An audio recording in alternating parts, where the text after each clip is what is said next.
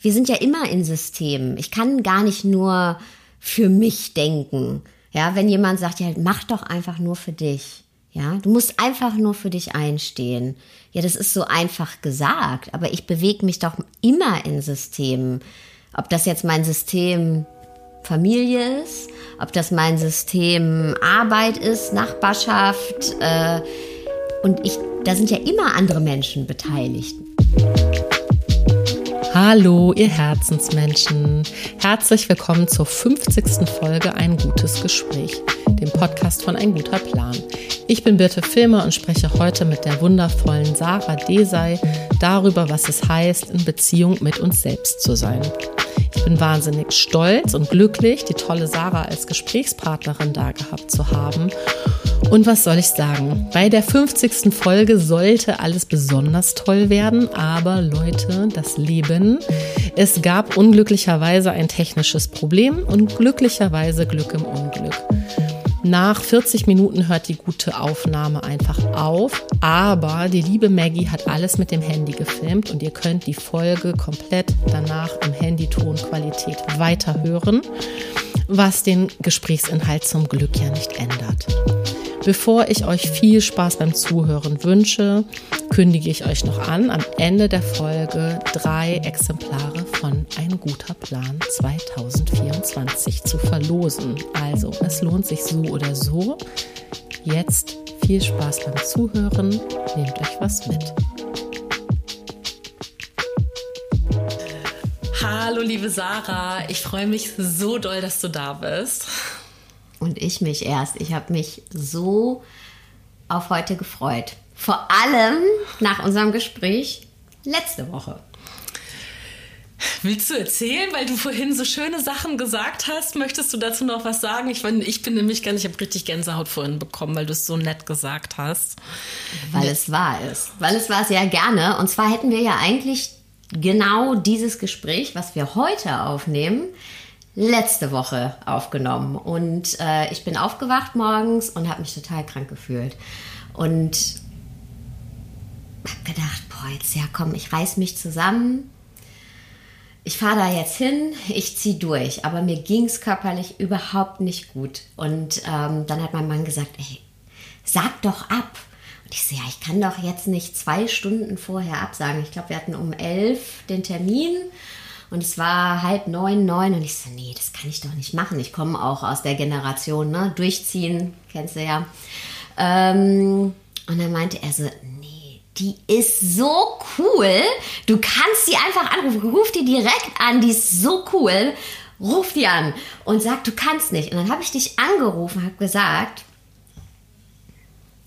ich muss absagen, mir geht's nicht gut. Und mir ist so im Kopf geblieben, was du gesagt hast, weil du hast nicht gesagt, ach, okay, finden wir einen neuen Termin oder ist nicht schlimm, sondern du hast gesagt, ey, danke, danke, dass du absagst, weil das ist total wichtig, dass wir das lernen, nicht durchziehen zu müssen. Danke, dass du auf dich achtest.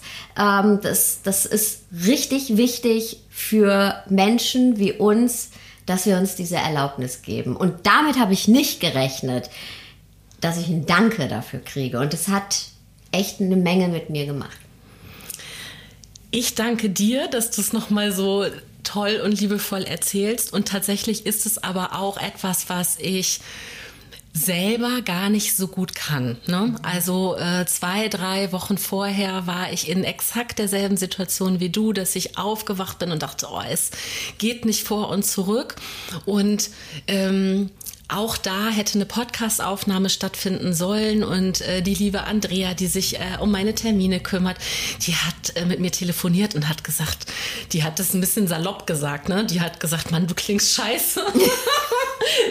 du klingst nicht gut. So, sag das, ich sag das jetzt ab für dich, ne? Und ähm, ich weiß, wie viel, ähm, wie viel Last mir das von der Schulter genommen hat und habe selber aber auch gespürt, dass ich mich nicht getraut hätte, die Entscheidung alleine zu treffen. Mhm. Ne? Deswegen finde ich es auch nochmal schön, dass du erzählst, dass du ja auch diese Rückendeckung oder vielleicht sogar diesen kleinen Schubser ne, von deinem Mann bekommen hast, der gesagt hat, sag ab. Und dass das eben etwas ist, wozu wir uns generell einfach ermutigen dürfen, zu dem auf uns aufzupassen. Ne? So, und das finde ich, ähm, deswegen ist diese ganze Geschichte so schön, weil sie eben auch beinhaltet, dass Menschen aufeinander aufpassen und gucken, ne? entscheide, wie es dir geht und bitte zieh die Konsequenzen so daraus, dass es dir danach besser geht. Ja. Du bringst es nämlich auf den Punkt damit auch, ne? dass, ähm, dass wir aufeinander aufpassen und wir können lernen oder viel einfacher lernen, auf uns selbst aufzupassen, wenn wir wissen, dass auch die anderen auf, ein, auf uns aufpassen, wenn wir aufeinander aufpassen. Weil ähm, letztendlich, warum ziehen wir denn durch? Ja, warum denken wir, wir müssen jetzt körperlich über unsere Grenzen gehen oder unsere Ängste zur Seite drücken? Ja, bei jedem ist es ja was anderes, wo man jetzt gerade im Leben steht oder was einen gerade beschäftigt. Warum, warum machen wir das? Wenn es nur um uns gehen würde, aus jeden Fall ist es bei mir so, wenn es nur um mich gehen würde, dann würde ich oft denken, ja klar bleibe ich zu Hause, weil mein Körper sagt mir ja ganz klar, ne, ich brauche eine Pause. Aber ich habe dann Angst, dass ich eine Nein kriege von meinem Gegenüber.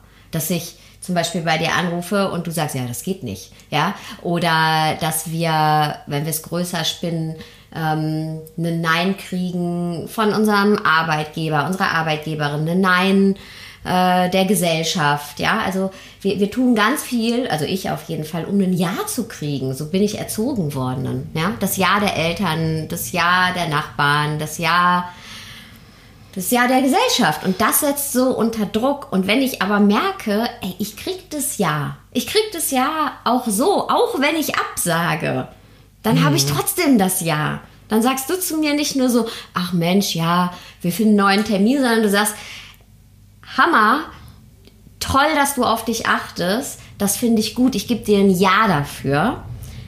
Dann, dann fällt mir das doch auch viel einfacher, mir wirklich dieses Ja zu geben. Mhm. Das finde ich einen ganz, ganz schönen und super wichtigen Aspekt bei allen Themen, die Achtsamkeit, Selbstliebe und das Selbstfürsorge ähm, äh, beinhaltet, nämlich, dass es sowohl diese Dynamik mit mir selber gibt, ne? also dass ich in meinem eigenen Prozess das lernen kann und da für mich einzustehen, für mich zu sorgen, aber dass es natürlich immer auch im Verhältnis zu meinem Umfeld steht. Ne, das heißt, wenn der Widerstand in meinem Umfeld, ob es, wie du schon sagst, ne, Eltern sind, Nachbarn, Freunde, Familie, Gesellschaft, wie auch immer, ähm, wenn da der Widerstand so groß ist, dann muss ich natürlich auch viel, viel mehr Energie aufbringen. Ich glaube, darum geht es eigentlich, ne, dass in dem Moment, wo mir mit Sanftmut äh, begegnet wird, mit Verständnis, ähm, dann, dann, dann, dann ist der Aufwand auch nicht so groß, dann ist es nicht so viel Energie, dann brauche ich nicht so viel Mut, um eine Entscheidung zu mhm. treffen. Und wiederum gedreht die Perspektive, umso mehr einzelne Menschen genau das tun, den Mut aufzubringen, umso mehr kann es eben gesellschaftlicher Konsens sein, ne? auf sich aufzupassen und sanftmütig zu sein. Ja weil das ist so dieses, ne, dieses, ja, sei doch, also lieb dich doch selbst mhm. und sei, steh doch für dich ein. Ne? So, das ist halt, das, das, das da kannst du, finde ich, nie nur von einer Seite mhm. sehen, so, weil es ja immer die Frage ist, Hast du dafür Support? Hast du dafür Rückendeckung? Hast du Rückendeckung in deiner Familie, in deiner Partnerschaft? Hast du, hast du die, die, die Ressourcen dafür? Ne? Stehst du finanziell gut genug da, auch mal was absagen zu können? Ja. Absolut. Das ist glaube ich, auch wahnsinnig komplex und das verändert sich auch immer nach Lebensphasen.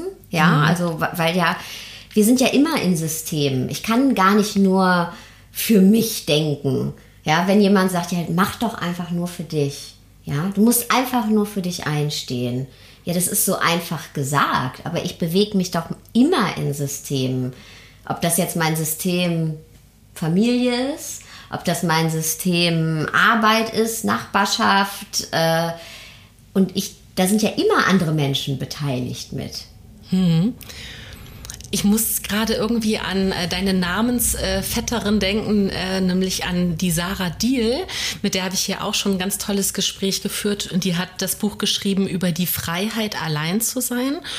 Und was dazu gerade gut passt, dass sie eben äh, mir erklärt hat auch, wenn sie alleine reist, auch als Frau wirklich äh, ganz alleine die Welt bereist, also die macht so wirklich so Wahnsinns Fahrradtouren mit Tausenden von Kilometern und also aufregende Sachen, wie ich finde, mh, dass sie eben also, dass ihr manchmal der Vorwurf äh, begegnet, dass das so ganz egoistisch ist, wenn sie sagt, ja, das Alleinsein und dass sie sozusagen von Systemen loslöst und dass sie aber erklärt hat, nein, in dem Moment, wo ich mich auf mich konzentriere und aber auch alleine unterwegs bin, habe ich auch die Offenheit, ähm, der Welt zu begegnen. Und da muss ich irgendwie gerade dran denken, weil ich mir so vorstellen kann, oder das war gerade so das Gefühl von, wenn wir immer in Systemen sind, dann fällt uns das ja auch manchmal nicht so leicht, diese Systeme überhaupt als solche zu erkennen.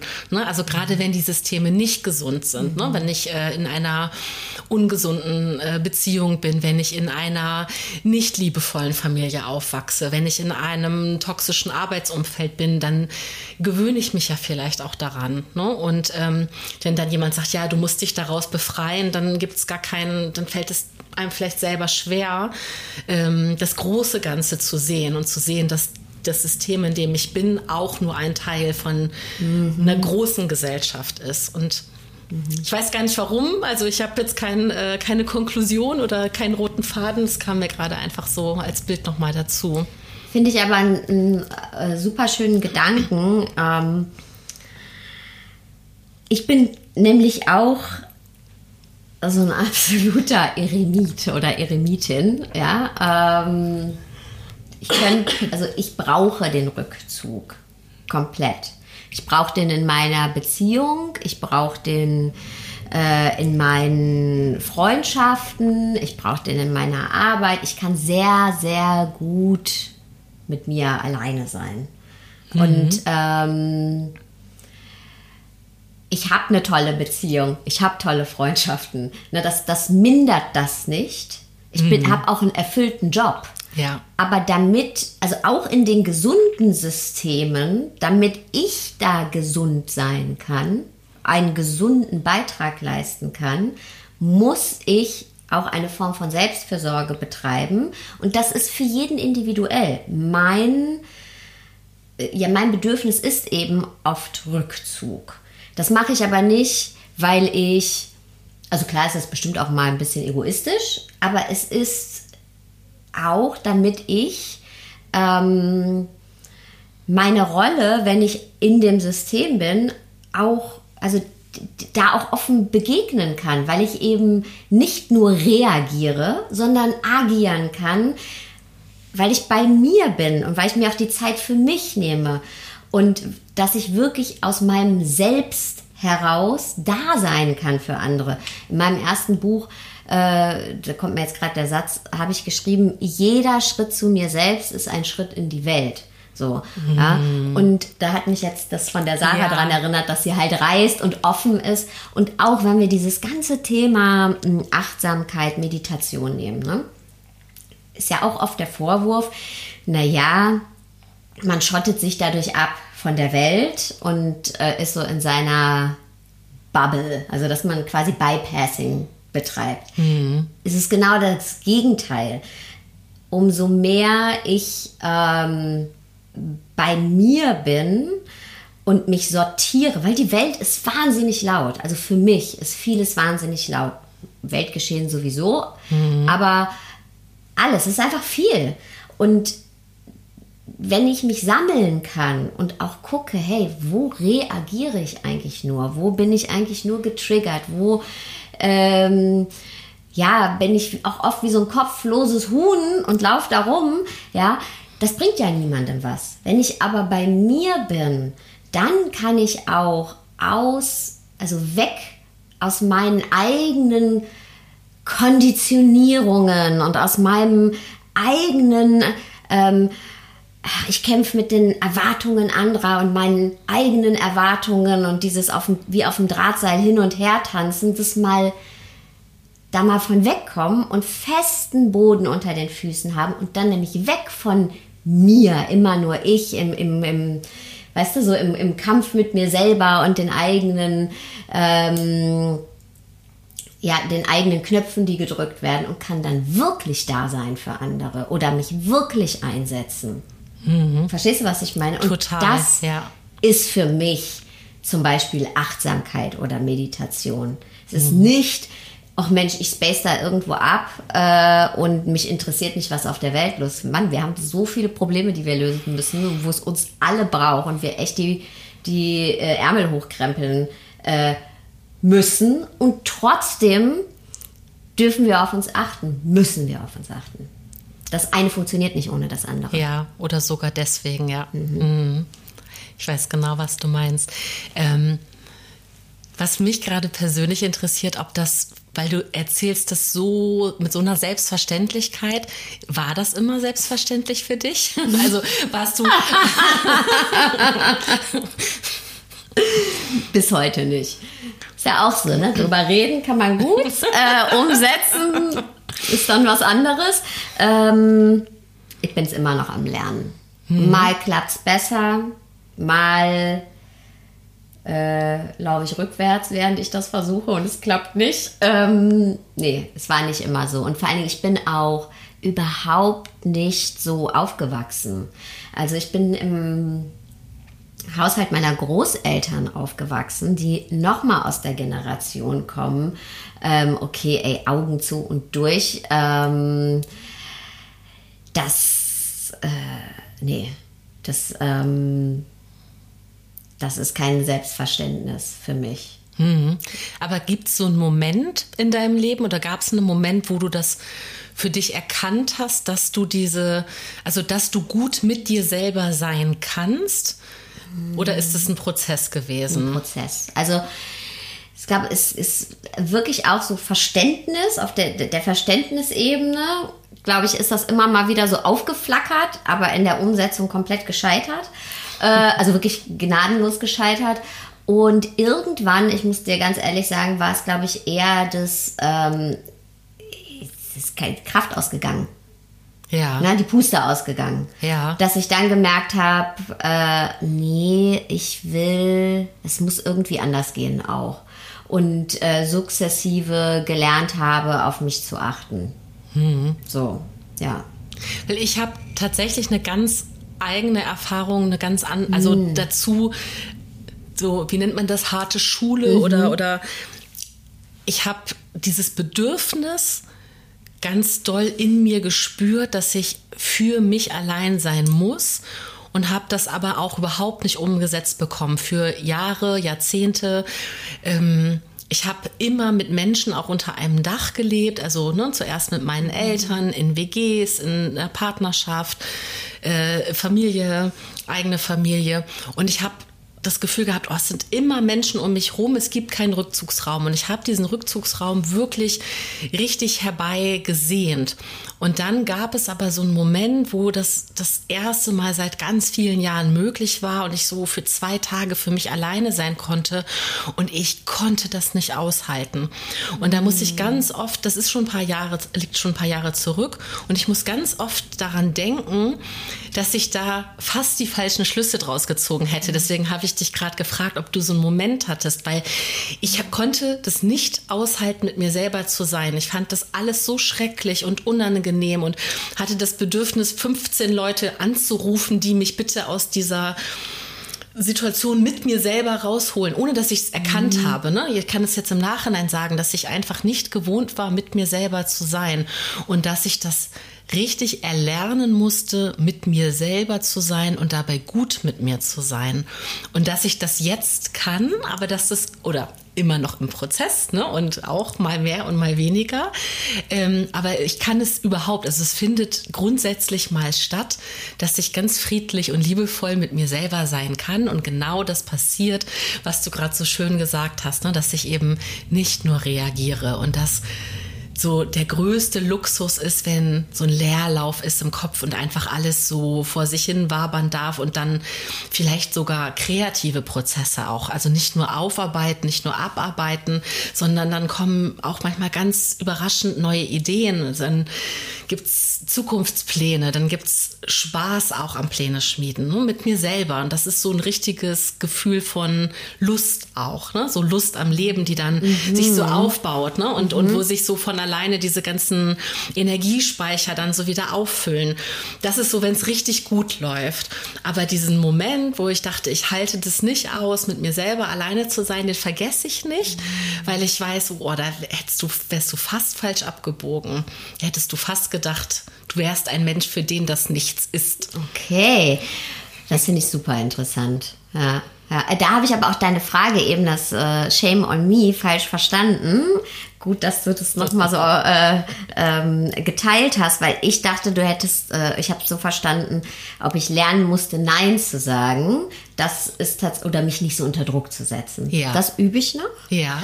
Aber tatsächlich, das mit dem Alleinsein, das ist irgendwie, es war schon immer so. Meine Mutter hat früher schon gesagt, Sarah ist das einzige Kind, was ich kenne, was abends gesagt hat, also wirklich als ganz kleines Kind schon, äh, ich gehe ins Bett, ich gehe in mein Zimmer alleine. So. Hätte ich mir auch gewünscht bei meinem Kind. Aber das sagt sie auch heute. Muss man das Kreuz machen? Kann man nicht auf Wish bestellen.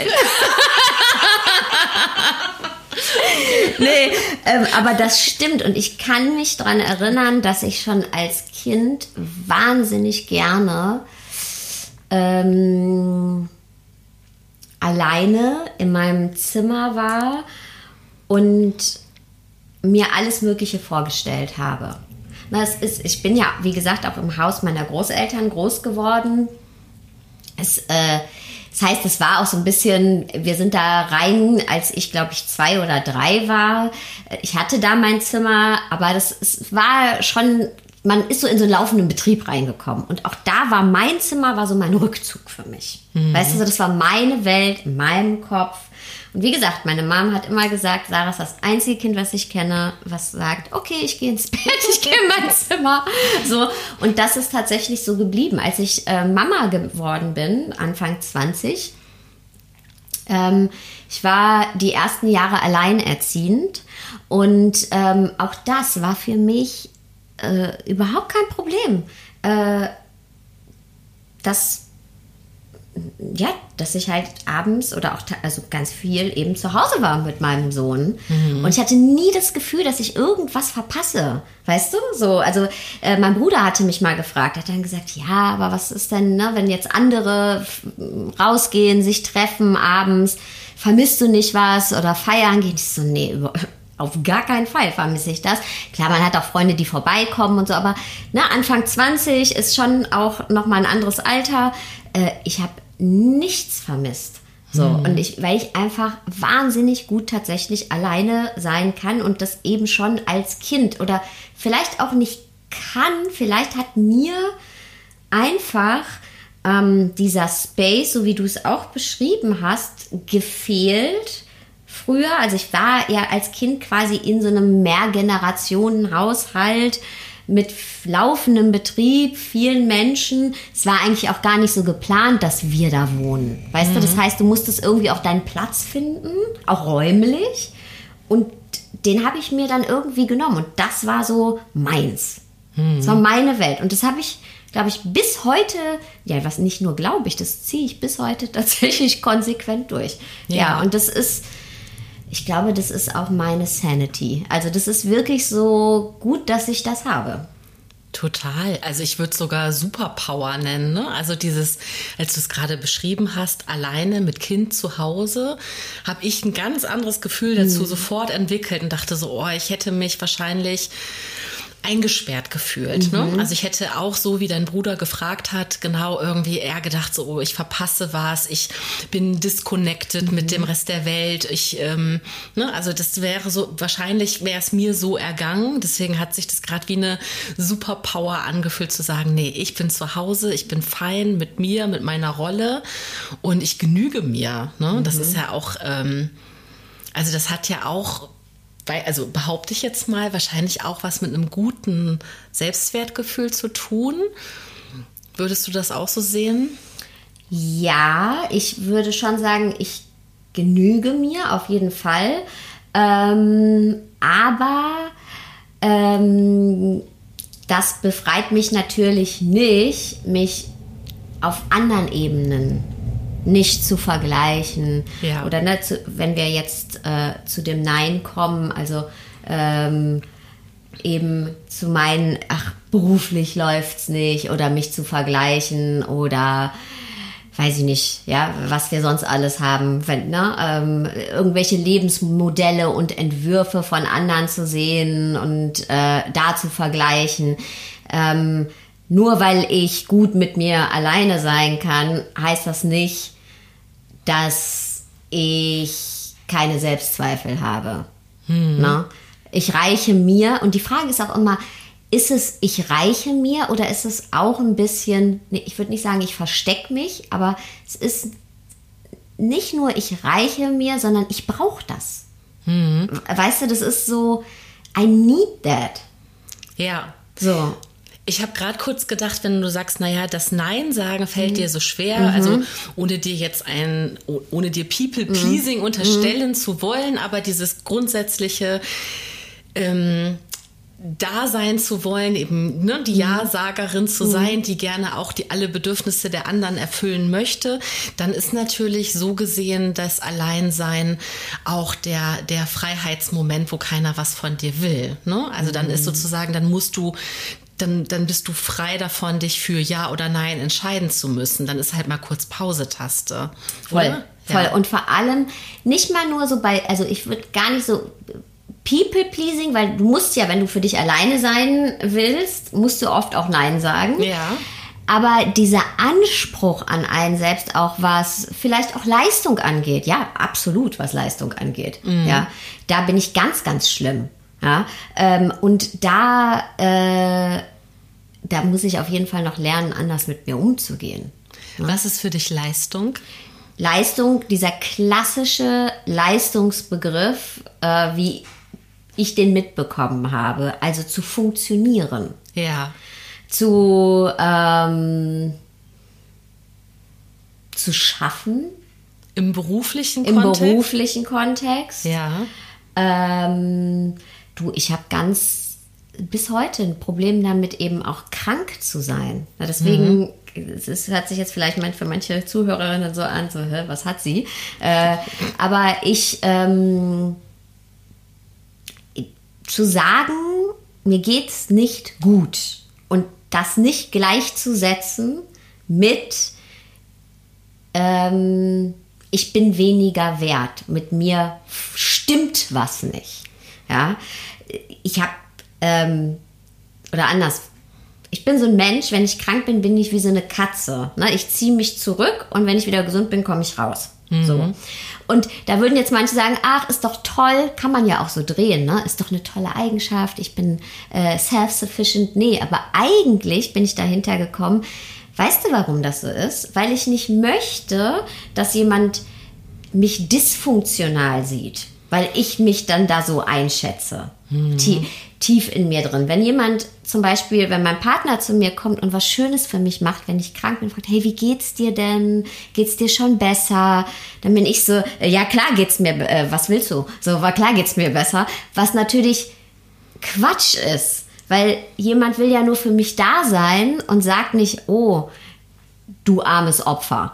So, aber ja, aber das hört sich jetzt wahrscheinlich total banal an, aber das, das hat mich echt lange begleitet und begleitet mich immer noch. Und ich wollte das, mir ist nur so wichtig, das zu sagen, weil das mit dem Alleinsein so rüberkommt, als wäre ich jetzt so völlig self-sufficient und hätte den Abs, das absolut starke Selbstwertgefühl. Ja, was das angeht, ja, ich, ich, ich brauche, ich kann sehr gut für mich alleine sein. Das heißt aber nicht, dass ich nicht andere Issues habe, die eben, wo ich mir selber das Leben total schwer mache. Und deswegen war eben auch das hier anzurufen bei dir und zu sagen, hey, ich bin krank, ich kann einfach nicht, geht viel, viel tiefer. Und ich glaube, das ist ja nicht nur bei mir. Jeder hat da seine eigenen Themen. Ja, wir haben eben gelernt, zu funktionieren, nicht durchs Raster zu fallen, äh, es, wie man so schön sagt, zu schaffen in der Welt. äh, nicht unangenehm zu werden, nicht kompliziert zu werden, keine Umstände zu machen, ja, damit es alles geschmeidig läuft. Mhm.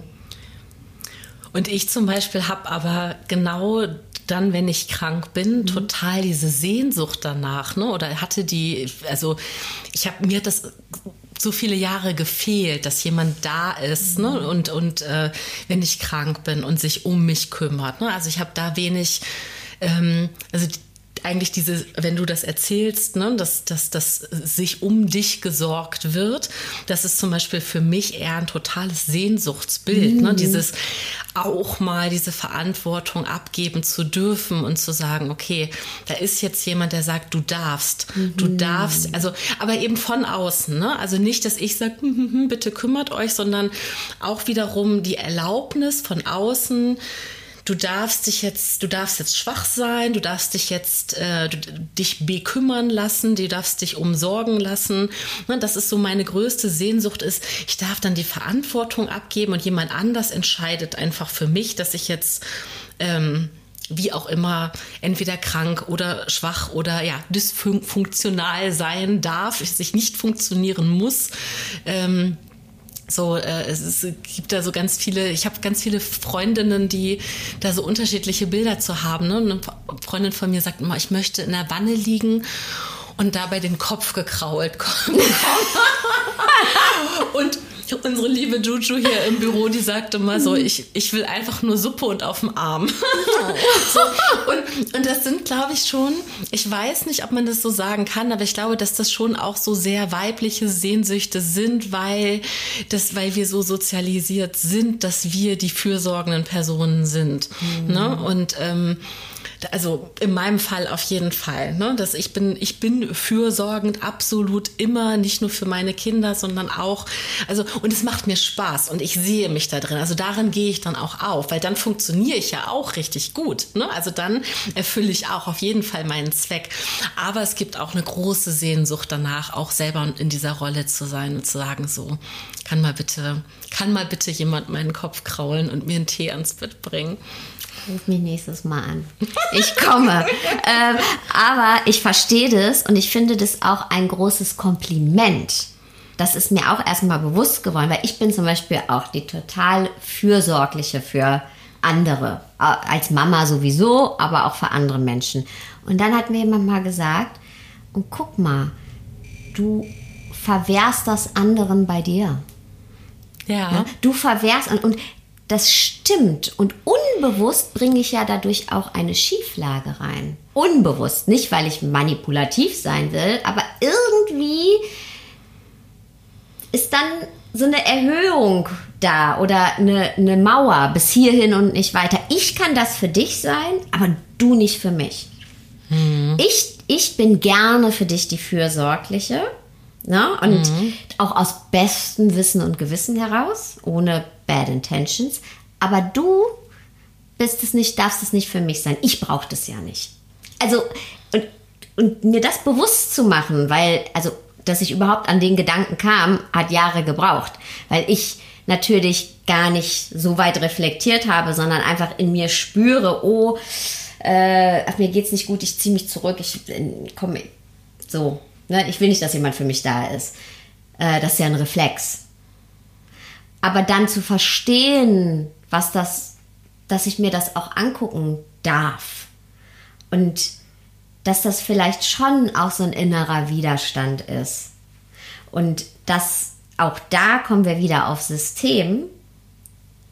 Ich auch in so einer Situation ja nicht alleine bin und ja, das eben, wie gesagt, ich bin das gerne Dynamik. für dich. Es ja. ist eine Dynamik ja, und es ja. ist eine Schieflage auch ein bisschen. Mhm. Ich bin für dich da und, und aus vollem Herzen und ich wäre auch gekränkt, wenn ich nicht, ne? also wenn ich, wenn ich nicht fürsorgen dürfte, wäre ich gekränkt. Ja. Exactly. Ja, Und weil es ja auch ist, sagen wir mal ehrlich, auch wenn wir das ganz äh, natürlich aus uns heraus machen, die Fürsorgliche zu sein, ist ja auch eine tolle Rolle. Also das ist ja eine, die wird gelobt, die Rolle. Ne? Also mhm. das ist ja eine, eine, eine scheinende Rolle. Ich bin die Fürsorgliche, ich kümmere mich um, ich bin die Gute. Ja. So. Ja. Ja. Aber dass ich anderen das nicht zuspreche, bei mir zu sein, weil ich bin ja auch immer die Starke. Ich bin die Gute und die Starke. äh, darüber darf man nachdenken. Ich, in dem Fall nicht Mann, ich. Ja, okay. I see, I see. Also das ist, du hast es, finde ich, trotzdem sehr, also schon auch mit einer gewissen Härte vorgetragen, weil ich finde, du, wie du schon so gesagt hast, du darfst dir das angucken und im Endeffekt ist es aber natürlich trotzdem auch einfach dein absolut gutes Recht zu sagen, mhm. ich möchte nicht, dass mich irgendjemand dysfunktional sieht und ich fühle mich sehr wohl in meiner Katzenrolle. Ne? Mhm. Aber in dem Moment, wo, wo du es dir angeschaut hast und kommunizieren kannst, nimmt das ja auch schon wieder ganz viel Druck raus raus. Ne? Genau. Und dann ist es ja eine ganz andere Nummer. Dann ist es keine Zurückweisung, sondern es ist einfach klar, Sarah möchte jetzt für sich sein. Die kommt wieder aus ihrem Zimmer, wenn sie wieder erscheinen möchte. Genau. Und es ist nämlich auch gar nicht so, ähm, äh, und ich glaube, das ist auch ganz wichtig, Viele Sachen an uns dürfen wir uns angucken. Wir dürfen uns alles angucken. Aber wir sollten aufhören, äh, immer an uns arbeiten zu wollen, sondern äh, please stop. Lasst uns aufhören, an uns zu arbeiten, sondern woran wir arbeiten dürfen, ist an der Beziehung zu uns selbst. Und manche Dinge sind auch Persönlichkeitsaspekte oder manche sind einfach jetzt in meinem Fall 43 Jahre da. Ähm, die gehören irgendwie zu mir, solange ich mir nicht ständig damit im Weg stehe und anderen auch nicht damit wehtue, ist es vielleicht auch okay. Ja, dann kann ich das vielleicht auch annehmen. Und da hast du eben auch was ganz Wichtiges gesagt. Wie können wir darüber kommunizieren? In dem Moment, wo ich darüber spreche und die andere Person versteht, warum das so ist, ähm, ist es in den meisten Fällen ja auch in Ordnung.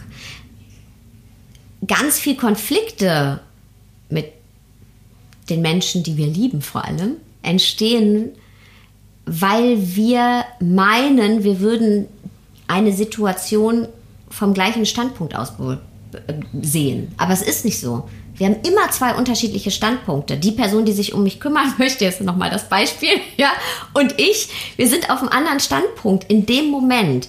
Und was passiert dann meistens? Dann ist dann, dann ist so ein, dann, dann wird dieser, dieser, dieser unterschiedliche Standpunkt, diese Lücke, die da ist, ja, die wird sichtbar, weil wir einfach unterschiedlich sind. Mhm. So, und dann passiert ein Streit. Wenn wir aber darüber reden und ich einfach nur sagen kann, ey, guck mal, das, so bin ich und das fällt mir gerade total schwer und die andere Person sagen kann, hey, ich wollte dir auch überhaupt nicht irgendwie dazu nahe treten, ich wollte einfach für dich da sein. Wo kann man dann streiten darüber noch?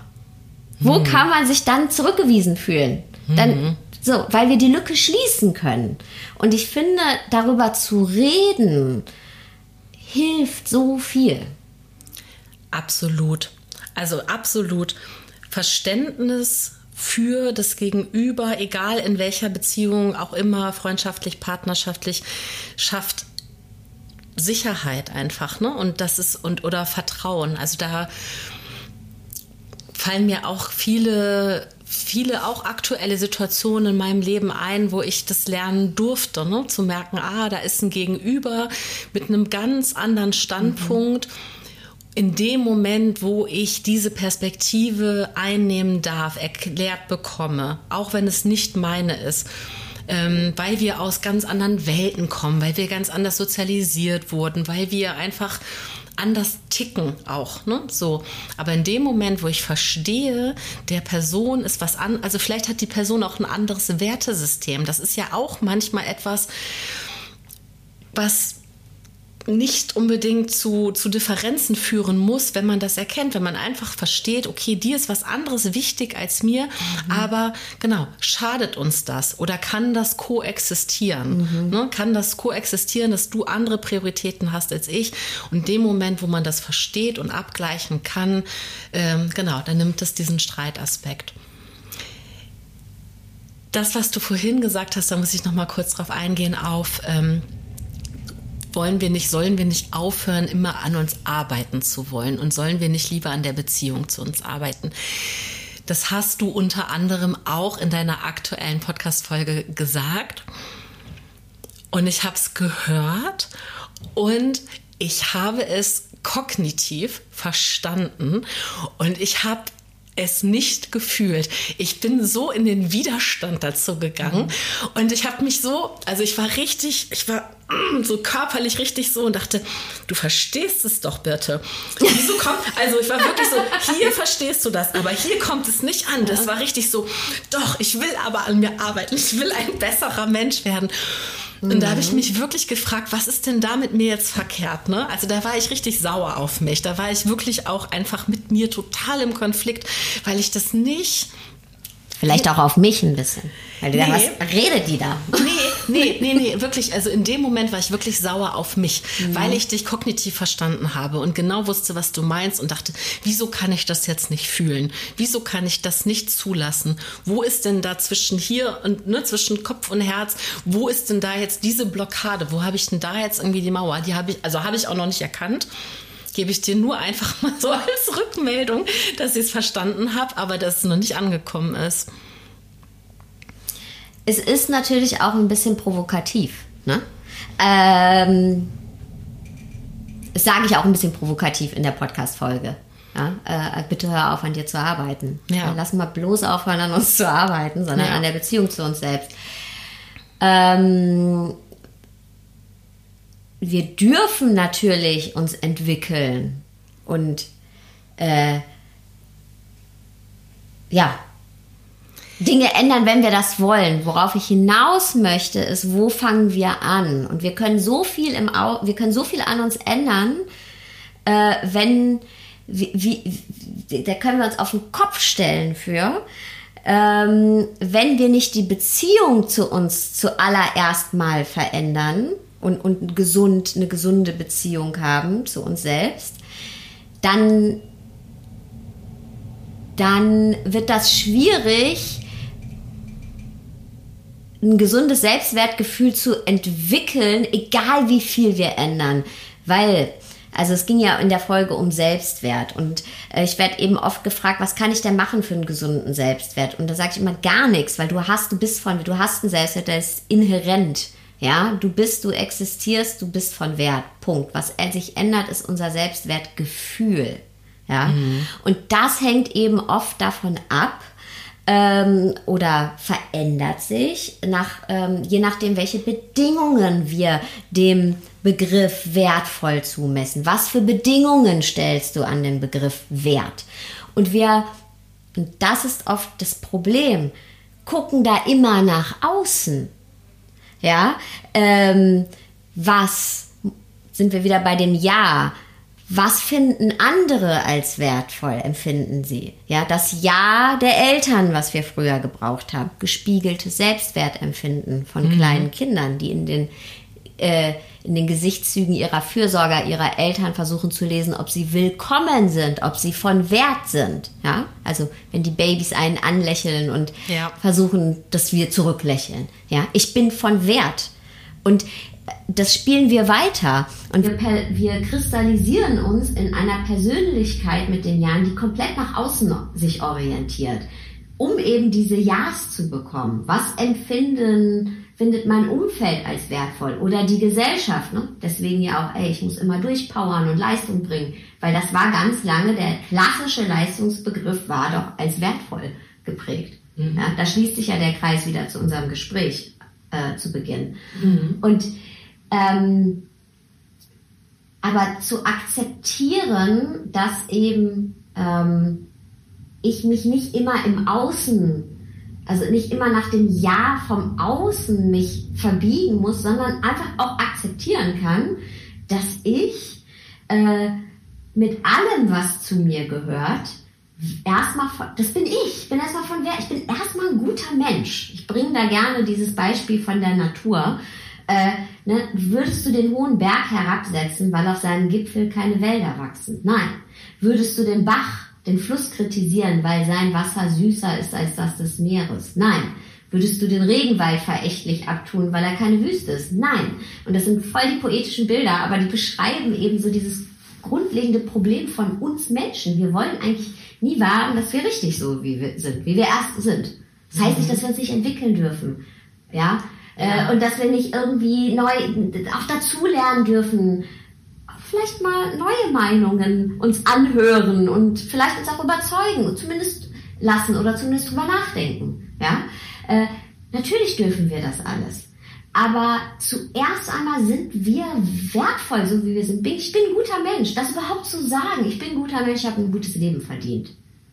Das mhm. denke ich von dir auch. Und das zu uns zu sagen, ist schon so schwer.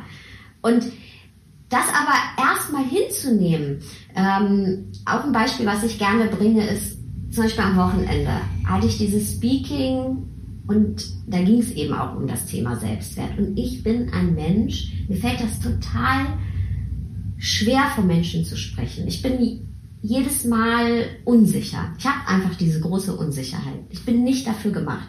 Das ist halt ein kleiner Teil von meinem Job. Und ich habe lange gedacht, ich muss, der muss weg. Ist natürlich auch irgendwie steht ein bisschen im Weg dann, ne? Ist unbequem in den Momenten. Ja immer wenn ich irgendwie vor Leuten spreche und jemand würde mir fünf Minuten vorher sagen, ey, du musst es nicht machen, du kannst aufs Hotelzimmer und dir einfach eine Pommes bestellen. Ich sage, ja, ciao.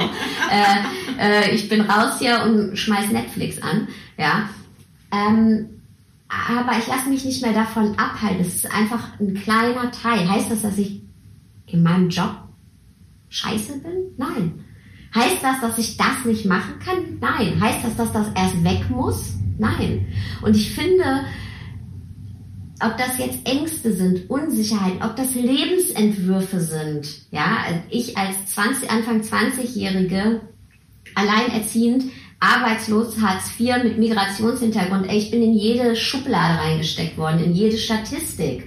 Ähm, heißt das, dass das in dem Moment ein schlechter Lebensentwurf war? Nein. So erstmal bin ich trotzdem von Wert.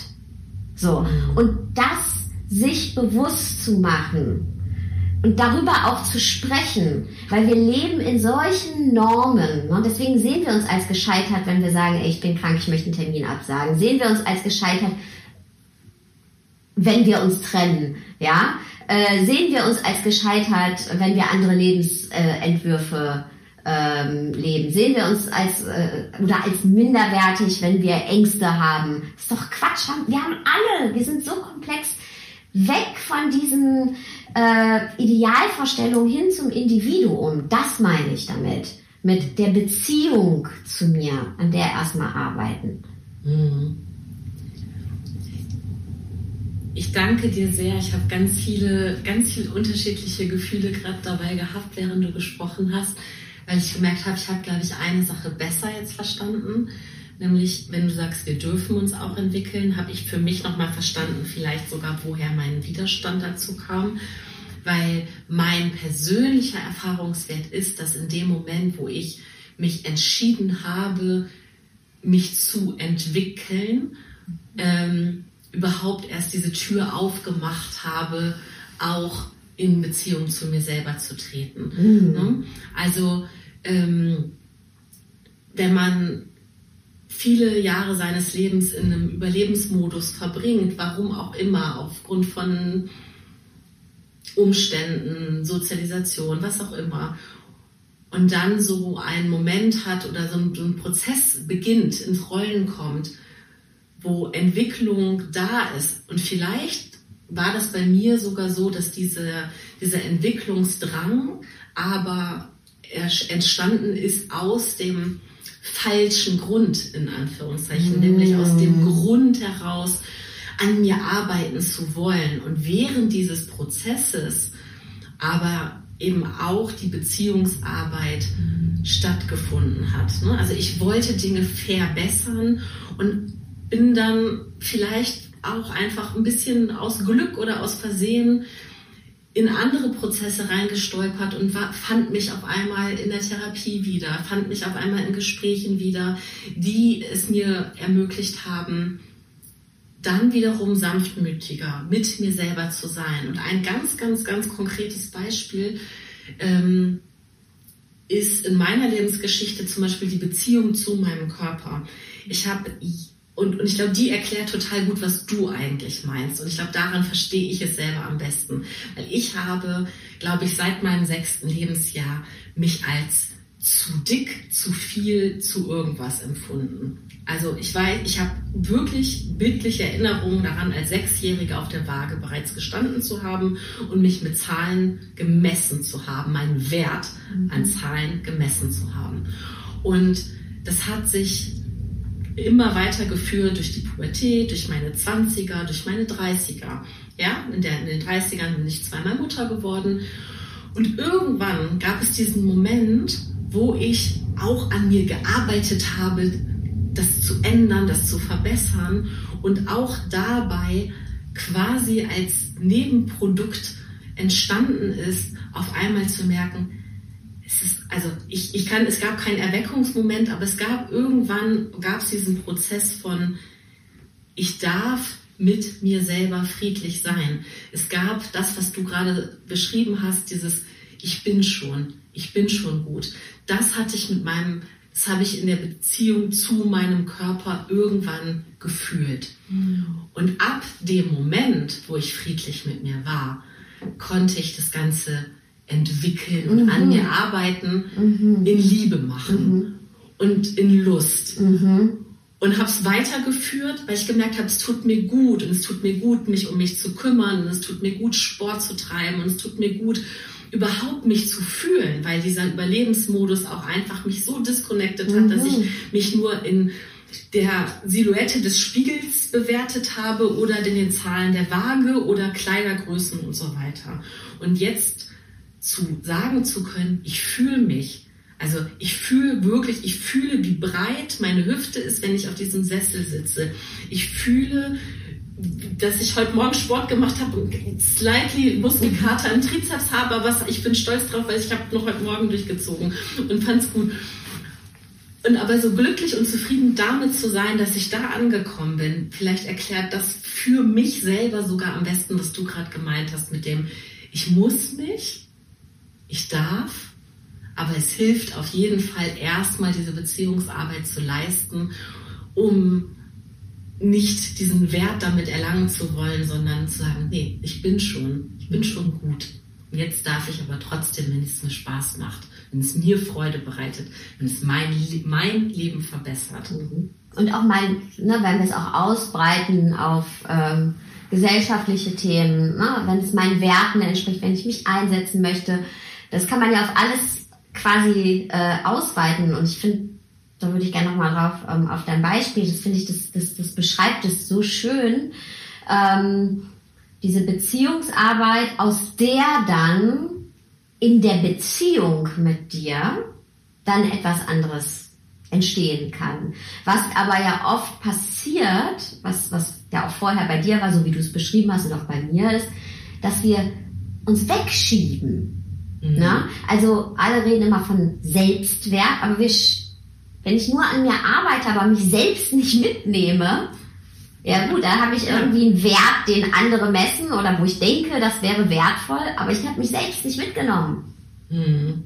Und das vergessen wir ganz oft. Und ich finde, dein Beispiel hat das so schön geschrieben, beschrieben. Und das meine ich eben, die Beziehung zu uns selbst. Und mhm. zwar jeglichem Aspekt, der da ist. Manchmal ist es auch unbequem, sind es unbequeme Aspekte. Aber es ist immer unbequemer, es wegzuschieben. Das ist klar, wenn mich selbst wegzuschieben. Aber wir sind da so gut drin geworden, dass wir das oft gar nicht mehr mitkriegen. Aber zum Beispiel auch, wenn jemand, ähm, du hast es gerade so schön hast gesagt, hey, und dann, dann na, bin ich über die Umwege auf einmal auch in der Therapie gelandet, weil du dir Sachen angeguckt hast. Ja. Warum leugnen eben, was da ist? Und dann kann sich, aber du, du bist nur zur Therapie gegangen, weil du dir etwas von dir selbst angeguckt hast, weil du gesagt hast, hey, das ist ein Teil meiner selbst, den will ich mir jetzt anschauen mit jemandem zusammen und äh, und dadurch konnte sich was verändern. Mhm. So, und wir haben das aber so ein bisschen verlernt. Das Körperbeispiel hat das super schön beschrieben. Ne, sondern eher so dieses, okay, ich schieb mich selbst weg und guck nur dahin, okay, was ist so diese Optimierung? Ja? Was ist von Wert? Wo muss ich mich hin optimieren? Nee, erstmal mich selbst mitnehmen. Mhm. Und ich glaube, dass die, die Komplexität dieses ganzen Themas auch darin liegt, dass, also für mich selber, dass ähm, es war einfach in den letzten Tagen Thema ähm, äh, aus ganz vielen verschiedenen Gründen. Ich bin unheimlich doll davon getriggert und schnell genervt und angespannt, wenn, wenn ich Menschen um mich habe, die so komplett beratungsresistent sind, dann bin ich total schwierig darin, das loszulassen. Ne? Also ich bin, also wie du auch gesagt hast vorhin, man ist ja die Gute, wenn man in Fürsorge ist. Und wenn Menschen das nicht zulassen, dann wird man ja auch abgelehnt. So und wenn es Menschen sind, bei denen du merkst, denen geht's nicht gut. Die sind auch irgendwo mental überhaupt nicht in einer gesunden Situation oder auch, also auch physisch nicht und kümmern sich nicht gut um sich. Ne? Oder gehen zum Beispiel krank zur Arbeit oder ne? gestehen sich nicht ein, dass sie vielleicht wirklich an einer schweren Depression erkrankt sind und wollen keine Hilfe annehmen. Und dann mit solchen Menschen, also einmal für mich ist es mein Ding, dass ich mich fragen muss, warum triggert mich das so doll? Was ist denn meine Rolle? Ne? Warum bin ich denn jetzt wütend, dass ich da nicht involviert sein darf? Das darf ich mir angucken, was da eigentlich mein Problem ist. Und gleichzeitig ist es aber, glaube ich, auch das, was, wenn du so provokant sagst, wir müssen gar nichts und wir sind schon ganz viel, also wir sind schon so gut, wie wir sind, dann spielt das da so ein bisschen rein in diese Diskussion, die man manchmal mit solchen Menschen hat, die sagen so, hey, ich brauche keine Hilfe. Ne? Oder ich bin so, wie ich bin. Ne? So, weißt du, ich bin so. Verstehst du? Und, und, und man denkt so, naja, aber du, du, du, du bist, natürlich bist du so, wie du bist, aber das heißt doch nicht, dass du dich nicht entwickeln kannst und darfst oder dir Sachen von dir angucken darfst. Und ich glaube, das ist so das, wo ich gerade so noch, also was ich jetzt gerade rausfinde im Gespräch mit dir, wo vielleicht diese Blockade war, ne, als du, oder was mich so provoziert hat an deiner Aussage. Die sollte auch provozieren. Ja. Und, äh, aber, gelungen. und, ähm, ja, natürlich. Ich meine, meine ganze Arbeit steht ja auch dafür, für Entwicklung und ja. dass wir freundlicher und sanfter mit uns sind und uns daraus auch entwickeln können und auch für uns selbst Verantwortung übernehmen und dadurch auch für andere Verantwortung übernehmen können. Ähm, und äh, dieser Satz, den du gerade gesagt hast, naja, ich bin halt so. Ja, ja, das, ja genau. ähm, das ist ja auch so ein, das ist nicht, ich nehme mich selbst mit für mich. Ja, weißt du? Ja. Äh, weil ich bin halt so, so, das ist eine Sackgasse, ja, so bin ich halt. Ja. So. Ähm, und da geht es gar nicht so darum, also es sei denn, du bist jetzt ein AfD-Wähler äh, oder jemand, der sonst übergriffig oder äh, ja, schlecht zu anderen Menschen ist, ja. ne, geht es mir gar nicht darum, dass du anderen damit irgendwie schadest, sondern dir selbst am meisten. Und ich glaube, das ist auch das, was du eben meintest. Weil wenn jemand sagt, ich bin halt so, das ist die ultimative Sackgasse für dich selbst. Ja. So. Das ist aber nicht, ich arbeite an der Beziehung zu mir. Ja, okay. Selbst. Ich bin gerade ganz, ich bin richtig erleichtert, dass wir das aufgelöst haben, weil ich, wie gesagt, wirklich mit dieser Anspannung dir so zugehört habe und ich konnte das eben nicht alleine auflösen. Und ja, genau, es ist ein Unterschied, ob ich sage, ich bin mit mir selber im Reinen und ich bin gut mit mir oder ich bin so, wie ich bin und ich brauche niemanden, ich lasse mir nicht helfen. Ich nehme mich selbst mit, vor allem. Ich, weil weil ähm, an der Beziehung zu mir selbst zu arbeiten, bedeutet, mich selbst da sein zu lassen. Und zwar ehrlich. Und mhm. zu gucken, was ist denn da alles bei mir. So. Und wenn wir ehrlich sind, wie oft zum Beispiel heute schon, haben wir eigentlich Anteile von uns selbst weggedrückt. Ja? Mhm. Haben gegen uns gehandelt, haben uns selbst zur Seite geschoben. Mhm. Und da eine Aufmerksamkeitspfütze entwickeln. Ja. Wo schiebe ich mich selbst weg? Ja. Und wenn du das so sagst, dann fühle ich das auf jeden Fall nochmal, was das bedeutet, mit mir alleine zu sein, weil dann muss ich nicht so viel schieben. Ne? Mhm. So, und vielleicht ist das auch, mhm. ne? also mhm. vielleicht ist das auch etwas, was dann nochmal Sinn ergibt, warum, als ich diese Erfahrung das erste Mal gemacht habe, oder in meiner Erinnerung das erste Mal bewusst gemacht habe, warum ich das so schwer aushalten konnte, weil vielleicht war ich da eben auch gar nicht bei mir und vielleicht hatte ich so viel von mir weggeschoben, dass ich gar nicht mhm. mit mir selber im Raum war. Ne? So, also dass dieses mich selber, jetzt wo ich mich vielleicht selber mehr mitnehme und in dem Prozess bin, mich selber mehr mitzunehmen, macht es auch Sinn, dass ich besser mit mir alleine sein kann. Ne? Weil ich dann eben auch mich schon kenne. Mhm. Ich habe mich ja schon mitgenommen, ich habe mich ja schon viel mehr im Alltag dabei. Das heißt, es ist gar nicht so Surprise, Surprise, wenn ich mit mir alleine bin, äh, ne? sondern dann kenne ich mich ja schon ein bisschen und bin ein bisschen vertrauter mit mir und kann dann aber ohne zu schieben mir das angucken, mich angucken. Das finde ich total schön, dass du das sagst, weil es bedeutet nämlich, wenn ich mich selbst kennenlerne, dann kann ich mich sicher mit mir selbst fühlen. Mhm. Und zwar mit allem Schönen, Absurden an mir, äh, allem, was dazu gehört, auch vielleicht Ängstlichem, egal was es ist, aber ich kenne das. Ich weiß, ist ein Teil meiner selbst. Mhm. Ich fühle mich dann sicherer.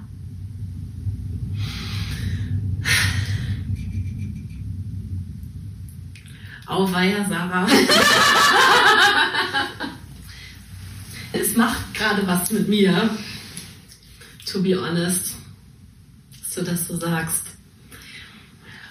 Und ich erzähle dir auch was dazu, was ganz schön dazu passt. Ich habe eine ganz schöne Begegnung mit jemandem gehabt, den habe ich, mit dem bin ich gar nicht so, ist gar nicht so ein so ein enger Mensch von mir. Ich habe den gar nicht so oft getroffen, aber ich führe ganz gute Gespräche mit dem.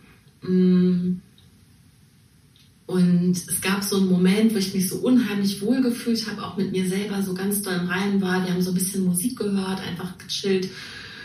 Und ich so zu ihm sagen konnte, boah, ich, ne, so, ich fühle mich so, so safe mit ihm. Ne? So, das konnte ich ihm so zurückmelden. So, ich habe einfach gesagt, boah, es ist gerade schön und so und ne, ich war einfach super safe. Und dann hat er einfach zurückgefragt, are you usually with people you don't feel safe with?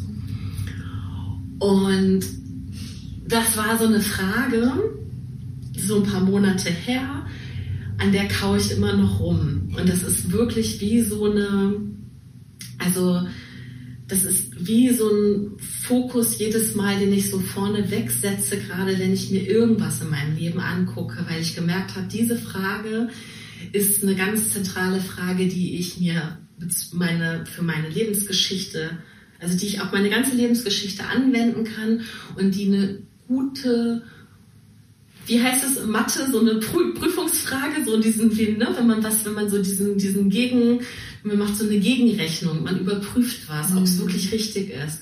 Und zu überprüfen, ob ich mich wirklich safe fühle, ob ich mich sicher fühle mit einer Person, mit der ich bin. Und das ist nämlich genau das, weil meistens, wenn ich, wenn ich was wegschiebe, mache ich das, weil ich nicht sicher bin. Und mit den Menschen, mit denen man sich sicher fühlt, das schönste Kompliment, was man ja dann auch machen kann, ist, wenn ich mit dir bin, fühle ich mich wie mich, wie, wie ich selbst. So. Mhm. Ne? Also, und ich glaube, das ist, darum geht es dir gerade die ganze Zeit. Und deswegen ist es so schön, was du gerade gesagt hast, weil ich merke, oh ja, wie schön. Ich glaube, ich befinde mich gerade in dem Prozess, mich mit mir selber sicher zu fühlen. Und ich erarbeite mir das gerade. Ja. Das ist, glaube ich, das Schönste, was wir für uns selbst machen können. Und auch mit den Beziehungen, also danke, dass du diese Geschichte geteilt hast mit deinem Freund. Ich, ich, das hat bei mir direkt einen Gedanken hervorgerufen. Ich glaube, also ich fühle mich mit den Menschen sicher,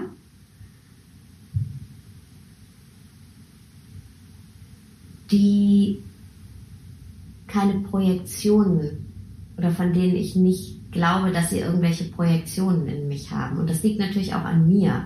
Mhm. Na? Ähm, sondern wo ich wirklich selbst mit jedem Anteil sein kann, ohne dass man jetzt genau weiß, was kommt da jetzt. Also weißt du, so Ja. die, ja, dass nur gewisse Attribute willkommen sind. Oder ja, dass, dass man Erwartungen erfüllen muss. Das sind ja auch Projektionen. Ne? Und Erwartungen sind ja nicht immer nur so, hey, muss jetzt Leistung bringen, sondern äh, ja, sind so Vorstellungen, die andere in dich haben und, und diese Projektionen, da, da haben wir oft das Gefühl, denen müssen wir uns unterwerfen oder wir selber stellen die auch in uns, ja. So, Absolut. okay, weil deswegen haben, da sind wir wieder bei den Ja's, die wir wollen von anderen, ja, oder Projektion, Bilder erfüllen. Ja, ich, ich weiß genau, Weißt was, was du meinst. meine? Absolut, genau. Und es, ist, also ich, es macht alles gerade so total Sinn, weil ich, weil, weil in dem Moment, wo ich eine Projektionsfläche erfüllen will, in der Rolle gerecht werden will, schiebe ich die anderen Aha. Anteile zur Seite. Ja, Genau. Ja, genau. Und, und, und dann denkst du, genau, du musst diese Rolle erfüllen. Und die perfekte Mutter, die perfekte Genau. Fotografin, die perfekte, was auch immer, du bist die perfekte, äh, sagt man Coachin eigentlich? Ich weiß es nicht. Aber ich weiß, was du Ja, meinst. ja.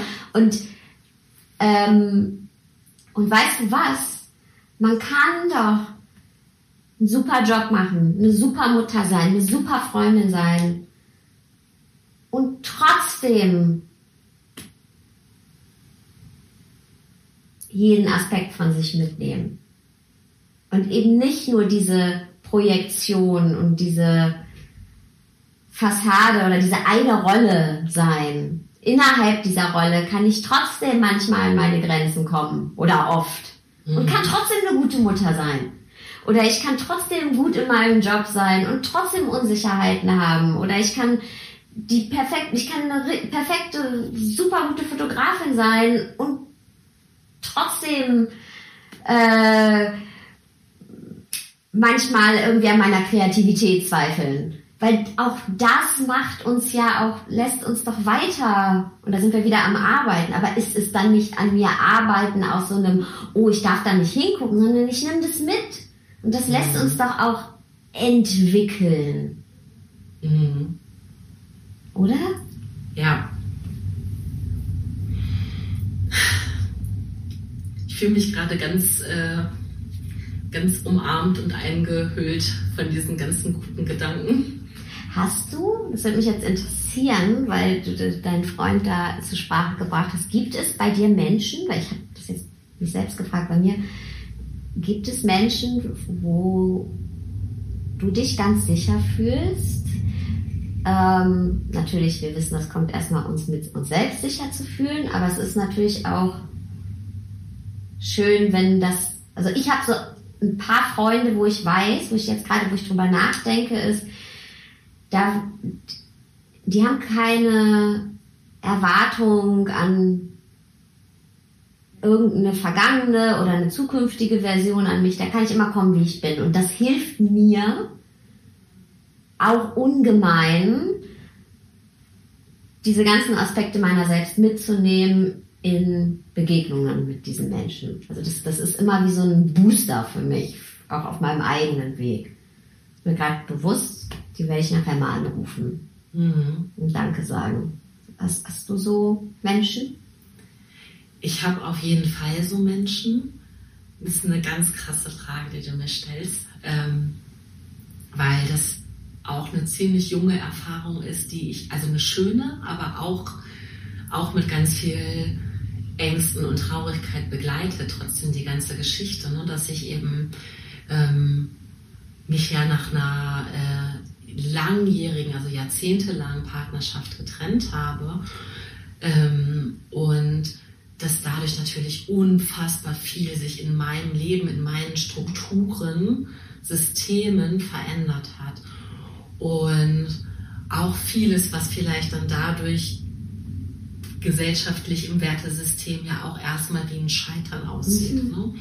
Und da gibt es auf jeden Fall Menschen, die mich in den letzten Jahren, in den letzten Monaten Also die schon vorher, aber wo es in den letzten Monaten so sichtbar geworden ist, für mich zu sehen, wer ist denn wirklich so da und hat überhaupt gar keine Ansprüche, sondern ist einfach da. Ne? Und die, diese Erfahrung zu machen, ist wunderschön. Das anzunehmen, ist gar nicht so leicht.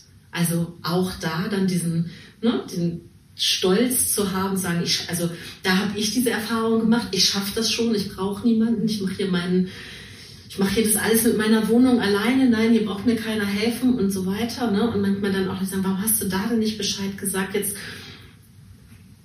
was heute Mittwoch? Gestern. Gestern war schon wieder so eine Situation, wo ich was gemacht habe, wo ich mich selber in eine ganz, ich habe was gemacht, wovor ich total Angst hatte. Ähm, was völlig Banales. Ich musste mit einem sehr großen Wohnmobil einfach, was ein Riesenschiff ist und eine alte Schrottkiste, ähm, durch Berlin fahren, nach Brandenburg raus, um das in so einen Winterstellplatz zu bringen. Ne? Völlig banale Geschichte. Ich habe mir aber fast in die Hose gemacht deswegen. Und dann habe ich aber vorher noch mit zwei, drei Leuten telefoniert, bevor ich losgefahren bin. Und die haben dann gesagt, warum hast du nicht Bescheid gesagt? Ich wäre doch mitgekommen oder ich wäre dir hinterhergefahren. So, jetzt bin ich jetzt gerade da, ich, jetzt kann ich nicht. Ne? Und ich dachte so, warum habe ich das eigentlich nicht gemacht? Und gleichzeitig hat mich das so glücklich gemacht zu wissen, dass es diese Menschen gibt, die so mit völliger Selbstverständlichkeit gesagt hätten, du musst, also du schaffst das, wir glauben an dich. Also das war die Rückmeldung. Natürlich schaffst du das, du bist Birte, du schaffst das, aber du musst es nicht alleine machen. Ne? Und davon gibt es auf jeden Fall Menschen in meinem Leben. Und das ist, ähm, dass ich das erkennen durfte, weil sich so viel sortiert hat. Das ist auch ein ganz, ganz, also das ist was mhm. wahnsinnig Schönes. Ja. Also ja, ich habe solche Menschen in meinem Leben. Danke für die Frage. Musste ein bisschen weinen dabei. Ist auch also das schönste Geschenk, was Menschen uns machen können, oder? Mhm. Oh Gott, du hast mich komplett, du hast mich komplett, weil ich gekocht habe. Oh Gott. Ja, was ist das schönste Geschenk? Ja. Nicht irgendwelche Projektionen erfüllen zu müssen. Und du hast aber auch was zu mir gesagt letzte Woche am Telefon. Da hast du zu mir gesagt, ähm, äh, äh, ach ja, beim letzten Mal war ja auch, äh, als mein Mann hier war, als Mike hier war, meinst du, ja, da hat es ja bei euch zu Hause auch gebrannt. Und der, deswegen kam der ja ein bisschen später, dann hat es gebrannt. Und dann habe ich ja dann gesagt, ja, ey, oh, danke für dein Verständnis. Und was, was du gesagt hast, ja, ich habe ja auch so ein Ding namens Leben. Ich weiß ja. Und das ist das. Dass Menschen dich leben lassen auch. Und zwar nicht nur in einer Box und nicht nur äh, in einem sterilisierten Raum. Weißt du, wie ich meine? Mhm. Sondern dir die Erlaubnis geben, zu leben. Also wirklich zu leben und da bei dir sind an der, deiner Seite, während du dein Leben lebst. Mic drop. Mic drop. Möchte ich nichts mehr zu sagen. Sarah, es gibt immer in diesem Podcast diesen einen Moment, wo ich sage, so, jetzt ist perfekt. Und mhm. der, wenn du damit einverstanden bist, jetzt ist es einfach gerade, ich habe richtig Herzklopfen, weil es so gut ist, weil ich mich gerade so gut fühle. Wenn du damit einverstanden bist, würde ich nicht noch in so ein Gelaber kommen, sondern dir einfach noch meine Abschlussfrage stellen. Mhm. Die ist nämlich, ich sage im Intro immer, nehmt euch was mit. Mhm. Und dann ist die Abschlussfrage, kannst du spontan sagen, was du für dich aus diesem Gespräch mitnimmst?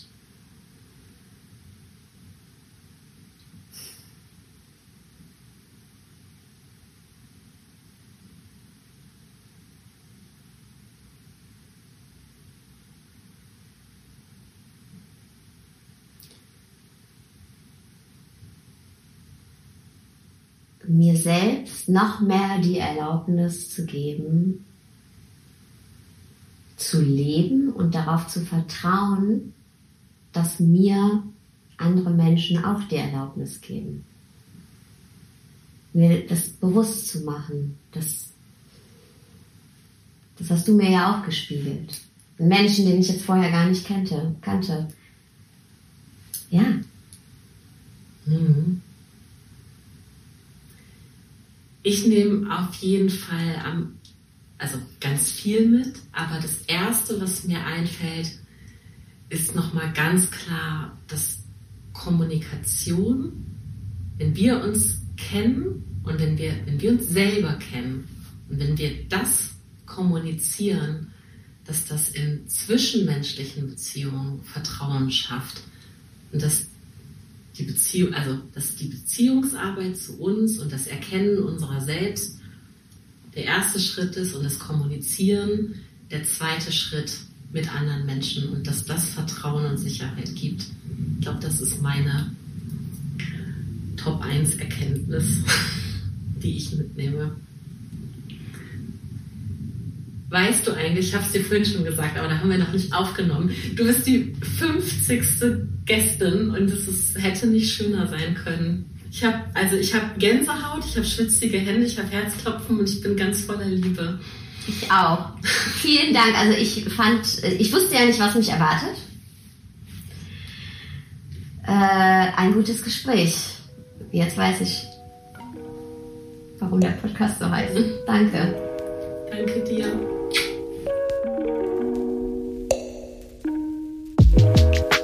Ihr Lieben, vielen Dank, dass ihr bis hierhin zugehört habt. Ich hoffe, ihr konntet euch trotz Tonqualität die Folge in Ruhe anhören, genießen und euch was mitnehmen. Weil es die 50. Folge ist, habe ich versprochen, zum Ende was zu verlosen, nämlich drei Planer, ein guter Plan 2024. Wenn ihr Lust habt, schickt uns doch einfach Glückwünsche an podcast.einguterplan.de. Ansonsten möchte ich heute einfach nur Danke sagen. Danke an euch alle ZuhörerInnen, an alle FreundInnen des Verlags, des Podcasts, an meine FreundInnen. Danke, you know who you are, alle, die dieses ganze Projekt von Anfang an mitsupportet haben, mit meinem ganzen Wahnsinn und meiner ganzen Aufregung. Es ist richtig schön, dass heute die 50. Folge rauskommt. Danke euch allen. Bis in 14 Tagen. Alles Liebe für euch. Eure Birte.